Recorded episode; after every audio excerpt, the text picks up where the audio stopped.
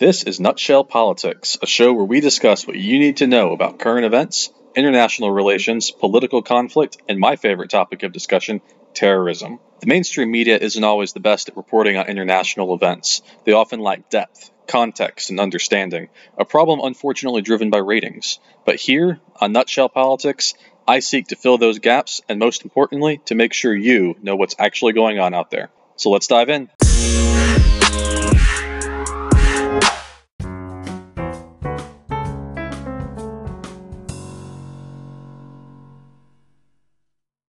Hi, everyone, and welcome to another episode of Nutshell Politics. I'm Justin Kinney, the host that was recently described as the political science version of Indiana Jones and a spitting image of a young Harrison Ford. Okay, to be fair, I was the one who said that, but I am pretty sure I saw a couple of my students nodding their heads along in agreement when I said it. Uh, so that's what we're going to go with. Now, today's episode is going to be a good one. We're going to be talking about two different issues. First will be the G20 summit, which just took place this past weekend. And then we're also going to be talking a little bit about what's happening in Russia and Ukraine. As Russia recently seized a couple Ukrainian ships and Ukraine declared martial law in several of their territories. So we're going to talk a little bit about what's going on with that. But before we get into that, I want to just do a little bit of self promotion on this. I did recently have a book that was released. It was released last Monday. It's a mystery novel entitled Splintered State. And it's going to be the first of a three to four book series that I'm currently working on. Now, I'm just going to quickly read the back cover of this so you can get an idea of what it's about, and then we'll move on to today's episode. When a series of unusual murders within the Washington, D.C. mafia leads some to suspect something more sinister is taking place, former mobster Franklin Holt is dragged into a world he'd sworn to leave behind forever. Needing to know the truth, he joins forces with an ex- estranged ex partner and his federal agent ex wife, which reignites old feelings and familiar pains. They soon uncover a much more dangerous threat simmering beneath the surface, one with national and even international consequences. Franklin must battle his past and fight to stay alive while keeping his family and loved ones safe in a race against the clock, a clock they didn't even know had been set. A century old, believed defunct terrorist group from old Russia is re emerging from obscurity with connections in high places and global aspirations. So, if you're at all interested in something along those lines, please go check out the book. It's on Amazon for you right now in both uh, paperback and in Kindle. But with that, let's go ahead and move on into today's episode. Now, last week we talked a little bit about what happened at the APEC Summit, which is an Asia Pacific Economic Conference, as well as some of the fireworks that took place there between uh, Mike Pence in the United States and President Xi Jinping of China. And we're going to talk a little bit about the G20 Summit, which just took place this past weekend. Now, at the time of the recording for this episode, I don't have a whole lot of analysis yet on the results of the G20 summit. We're going to talk a little bit about what's come out so far, as I said at the time of this recording, but in particular, we're going to focus this episode on what the G20 summit is and kind of its importance in the global scheme of things and, the international economy. So, the G20 summit, or the Group of 20 summit, is this international forum for various leaders and heads of state of governments, as well as central bank governors from 20 countries around the world to get together and discuss kind of the international economy, any sort of issues that go beyond the responsibility of, of a single organization or a single country. Now, the G20 summit is called G20 because there are 20 members in the group. This is 19 countries that are represented and one that represents the entire European Union. Uh, I'm just going to quickly run through what these countries are. This is in alphabetical order, but Argentina, Australia, Brazil, Canada, China, France, Germany, India, Indonesia, Italy, Japan, Mexico, Russia, Saudi Arabia, South Africa, South Korea, Turkey, the United Kingdom, and the United States. And then, as I said, the European Union also has a representative there to represent all of Europe. Now, you'll notice some countries there are actually European countries, like, say, Italy, and so they have their own specific representation, but the EU is there to represent all the other countries in Europe that are not otherwise represented. In addition, every year, uh, the G20 also has several guests that come to it, including Spain, the chair of ASEAN, which is the uh, Southeast Asian Nation Association. Two different African countries always get invited, and sometimes uh, another country or two that is invited special by the president of that year, usually from the president's own region of the world. In addition, there are always some permanent guests from some international organizations, including the IMF, which is the International Monetary Fund, the ILO, which is the International Labor Organization, the World Bank Group, World Trade Organization. Uh, the UN has a, a representative that goes to this as well. And a couple others in addition too. So we see a pretty large collection here of leaders from around the world representing different countries, organizations, all getting together for this one particular purpose at this summit. And this happens every year. Now, in addition to the leaders of each country, the president, prime minister, king, or whatever they are, you also tend to get a pretty high level finance minister or a central bank governor who goes as well. So for the United States right now, this would include the, the president, which is Donald Trump, the secretary of the treasury, portfolio minister, which is uh, Steven Mnuchin, and Jerome Powell, who is the central bank governor. And then each country then has their own uh, financial team that, that goes to this as well. Now, the purpose of the G20 summit, which started back in 2008, which was the inaugural year, is to bring together a lot of these industrialized and, in particular, some of these developing economies to try to bridge some of that gap uh, to discuss any sort of key issues in the global economy. Now, currently, the chairman is the Argentinian leader Mauricio Macri. He is the president of Argentina. He's been in office in Argentina since 2015, and he actually just took the presidency of G20 this year. Now, it's thought that there will be a lot of topics discussed at the meeting this year. Again, this just this past weekend, uh, which we're still kind of just hearing some of the results from right now. But as these are some of the world's most powerful nations, they are going to be tackling some pretty big issues. They're going to be expected to be talking about sustainable development, food security, international trade, even climate change. And then a couple of the highlights well, at least maybe maybe low lights. We'll see how they turned out. But uh, the talk between President Donald Trump and the the president of China, Xi Jinping, as well as some of the talks between various countries and Saudi Arabia, which had this big flap recently about Jamal Khashoggi, the murder of this reporter, and, and kind of what role the government leadership may have played in that. And so it's thought there may be some very high tensions between Saudi Arabia and some of these other countries. And further, to Saudi Arabia's role in the Yemen civil war may very well come up in some of these conversations too. And further, it's thought that one of the big topics that will dominate some of the headlines is the second topic we're, we're going to be talking about today, and that's the warlike tension between Russia and Ukraine. Which has already hit some headlines as President Trump said he canceled his one on one with the Russian President Vladimir Putin because of this. So, the goal of the summit this year was to get a joint statement together that everyone can sign off on. Most recent global summits have been very tense, including, as I mentioned, APEC last week, which was largely unproductive. You also had the G7 summit, the NATO summit on, on economics, and some of these were not nearly as productive as you would like to see. And so there are a lot of questions about whether or not the world leaders were able to put aside their differences for G20 this past weekend and do something a little bit more productive than just stand together for a giant photo op, which they always do as well. Now, one of the big things from the United States perspective in terms of foreign policy that did take place this weekend is that the United States, Canada, and Mexico all did officially sign the new trade deal, which is replacing NAFTA. Now, Congress will still ultimately have to approve this, but it's thought they probably will. And this is a, a pretty huge deal when it comes to North American trade. NAFTA has been around for a long time. And when Trump was talking about getting rid of it, there was a lot of tension and questions. But it's thought that the United States, Canada, and Mexico were able to come together and pick up a new trade deal in the process uh, to replace NAFTA. So the G20 summit did open on Friday. The Argentinian president opened it, the summit with some remarks about unity, saying, quote, It's our duty to show to the world that today global challenges require global responses. And there's there's a lot of that theme going around that countries need to cooperate together in unity to solve some of these large global scale issues like food security and sustainable development and things like that. But a lot of the the talk around unity has been overshadowed by some specific issues that I really want to touch on uh, first, I wanted to talk about the idea that there's a lot more to the G20 summit itself than what's happening behind closed doors in these meetings.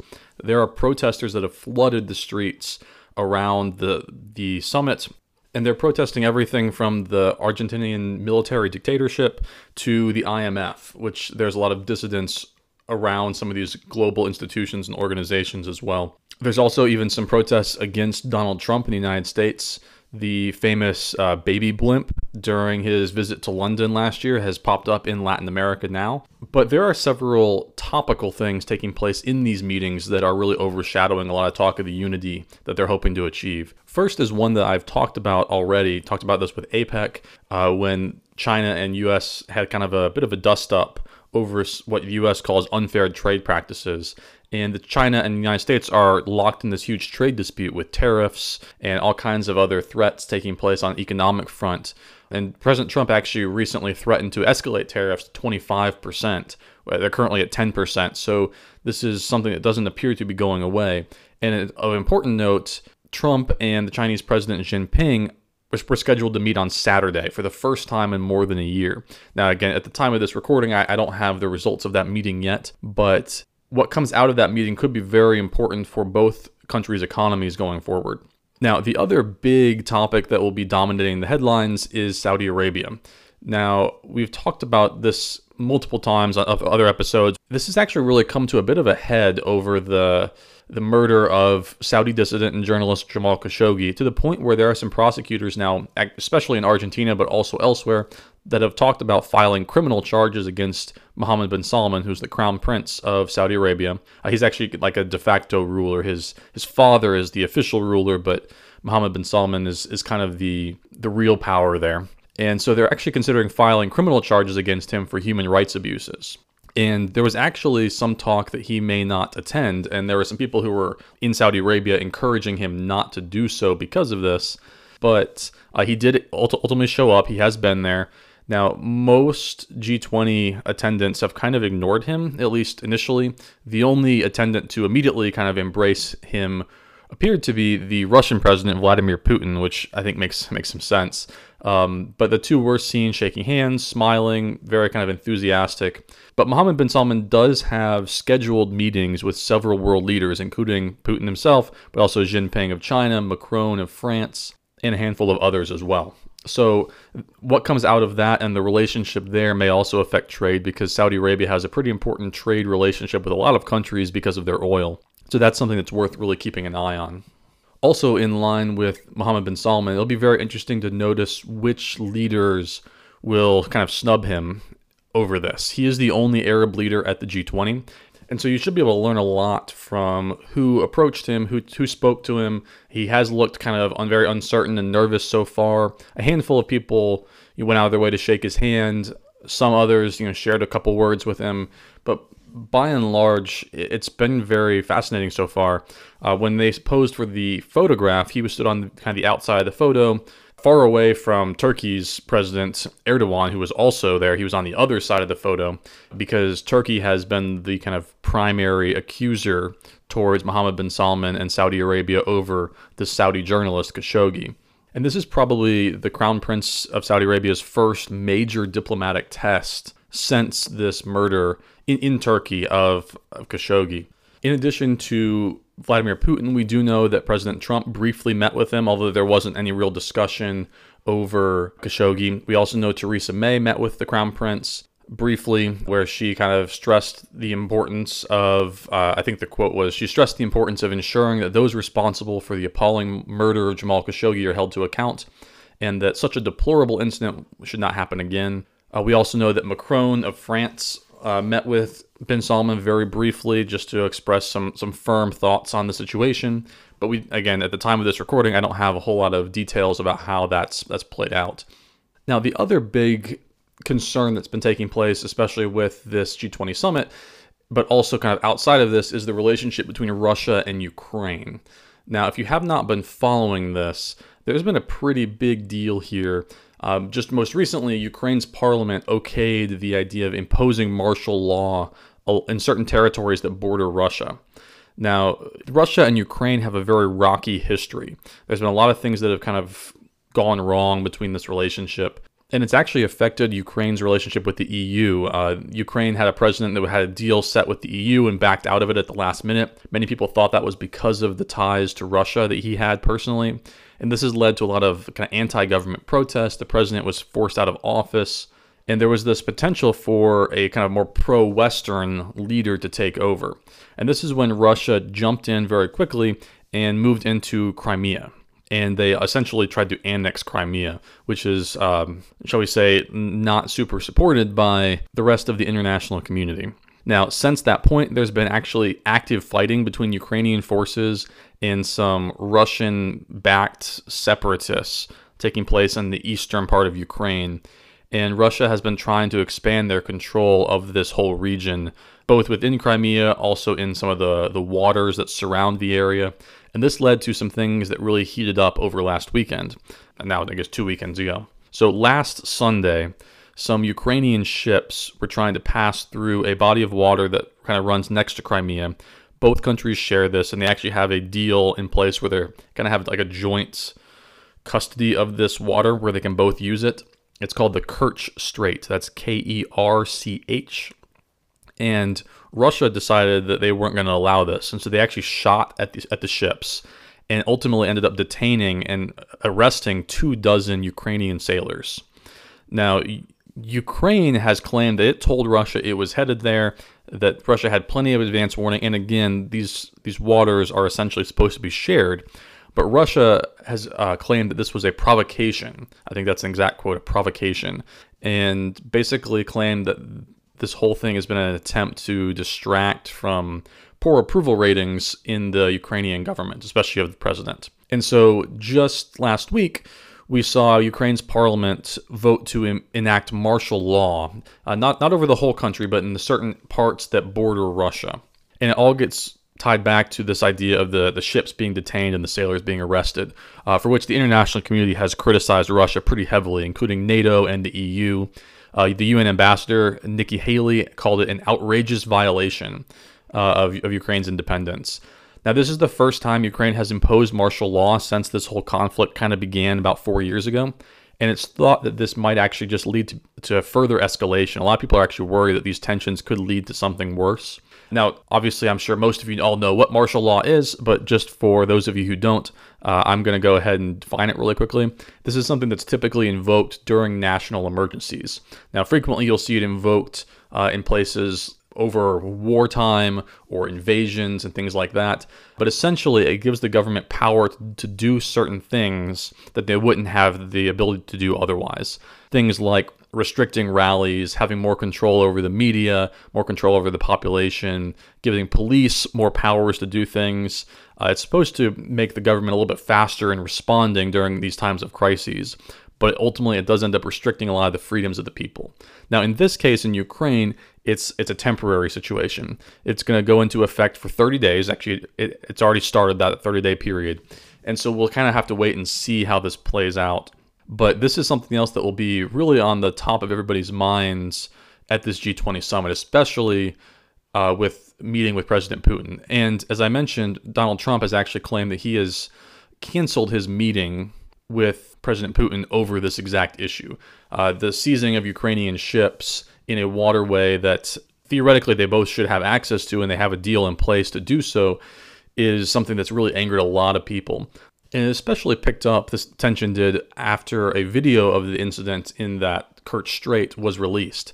Uh, Ukrainian officials released this video, and it basically appears to show a Russian ship ramming into a Ukrainian tugboat. Uh, there were two like small gunboats and one tugboat, uh, and so the Russian ship apparently rammed into this tugboat, and Ukraine obviously got very upset by this, uh, as they probably should have. But Russia is accusing Ukraine of acting like the aggressor, and so this has really divided a lot of countries. And there's really some thought, particularly there was a actually an emergency UN Security Council meeting that was put into place to try to diffuse some of these rising tensions after this incident. And both Nikki Haley and Mike Pompeo have really come out pretty strongly against this. Haley claimed it was an arrogant act that the international community must must condemn and will never accept. And Pompeo has basically said that uh, we need Russia to return those via, the, those uh, vessels to Ukraine, as well as the 24 crew members who were arrested. And apparently, uh, several of those sailors were injured in the incident as well, and the boats were disabled too. And in fact, this particular incident just recently comes on the heels of a lot of accusations out of Ukraine, and actually the United States has done this a little bit as well, accusing Russia of interfering with international shipping in this region. Now, the Kerch Strait itself is this kind of very thin waterway. It's about two to three miles wide at one point, so it's very, very narrow, and it connects the Azov Sea with the Black Sea. And so this is a strait that runs um, kind of right in between Crimea and Russia. But it's an important economic lifeline for Ukraine because it allows its ships to access the Black Sea, which is, is super important for them. This is also the closest point of access for Russia to that Crimean region. And they, they put into place like a, a Russian bridge over the Kerch Strait that opened up just this past May. So, as you're reading about the G20 summit this past weekend and all of the results that came out of that, keep an eye out for any sort of talks or tensions between Vladimir Putin and some of the other leaders who are present at the summit.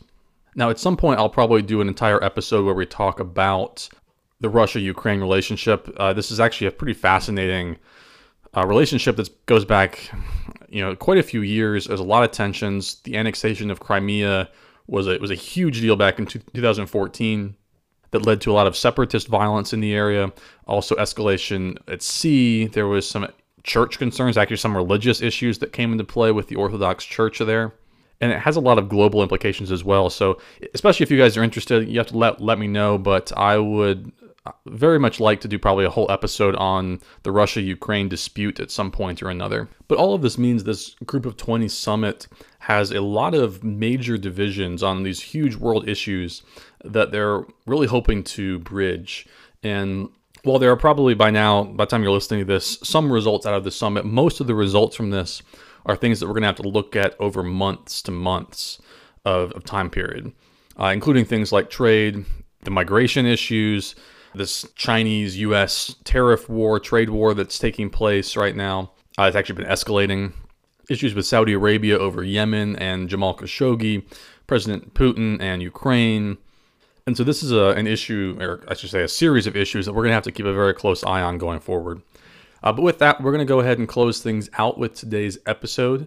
I hope this was an interesting topic for you guys. I know uh, the G20 summit is one of the largest economic summits in the world. It's a really important one for a lot of different reasons, and this year in particular seems to have a lot of division that's that's taking place. So it may have some larger implications even than it normally does. Now, as always, you can find me on Twitter at Justin R underscore Kinney. Please find me, follow me there. Be happy to continue the conversation with you. You can also find me on Facebook at J. Robert Kinney.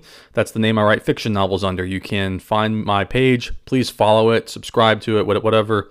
And check out my books on Amazon. As I said, I just had a brand new one come out last Monday called Splintered State. And you can also find my first novel, Precipice, which came out about two and a half years ago. You can check them both out. They are on Amazon right now for both paperback and Kindle.